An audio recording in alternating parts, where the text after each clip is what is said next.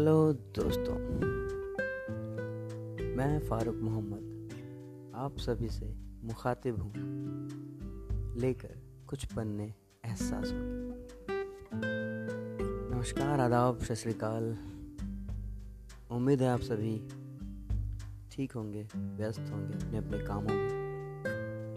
हम सभी बिज़ी हैं अपनी लाइफ में, पर कभी कभी कुछ ऐसे किस्से हो जाते हैं जो हम देखते तो ज़रूर हैं, पर रिकग्नाइज नहीं करते उसे।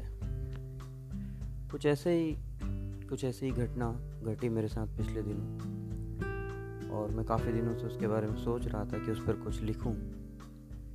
तो उसे मैंने एक लघु कथा के रूप में आप सबके लिए लिखा है। वो पेश खिदमत है, वो छोटी सी कहानी, जिसका नाम है पागलों के घर। जी हाँ पागलों के घर।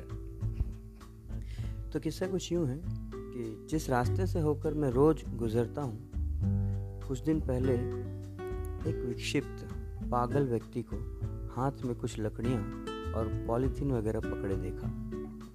हर दिन वो मुझे रास्ते में दिखाई देता और उसके हाथ में वही सब सामान होता। एक दिन मैंने देखा, उस व्यक्ति ने नेशनल हाईवे से लगकर सड़क के किनारे, एक बड़े से बरगद के नीचे, उन्हीं सब लकड़ियों और बोरे, छिल्लियों से अपने लिए एक छोटा सा घर बना लिया था। हालाँकि हम लोगों की नज़रों में उसे बस कचरों का ढेर ही कहा जा सकता है। रोज आते जाते उसकी दिनचर्या पर अनायास ही मेरी नज़र चली जाती कुछ दिनों बाद उसी रास्ते पर अब एक महिला दिखाई देने लगी थी। एक महिला जिसने कपड़ों के नाम पर पुराने चीथड़े ही पहने हुए थे और उसे देखकर कोई भी आसानी से ये अंदाज़ा लगा सकता था कि वह भी मानसिक रूप से अस्वस्थ है। और उसके हाथों में भी वही सब लकड़ियाँ, पॉलीथीन आदि कचरा ही था। कुछ दिनों तक वह भी रोज सड़क पर सामान के साथ दिखाई दे जाती थी। अचानक कुछ दिनों के बाद मैंने नोटिस किया कि उसी बरगद के पेड़ के नीचे अब दो घर बने हुए थे। बिल्कुल एक दूसरे से लगकर। मुझे बहुत हैरत हुई और मैं सोचने लगा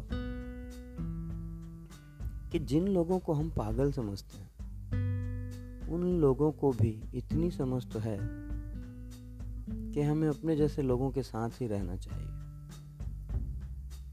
इसीलिए इंसानी बस्तियों से दूर उन दो पागलों ने अपने लिए दो छोटे छोटे घर बना लिए थे।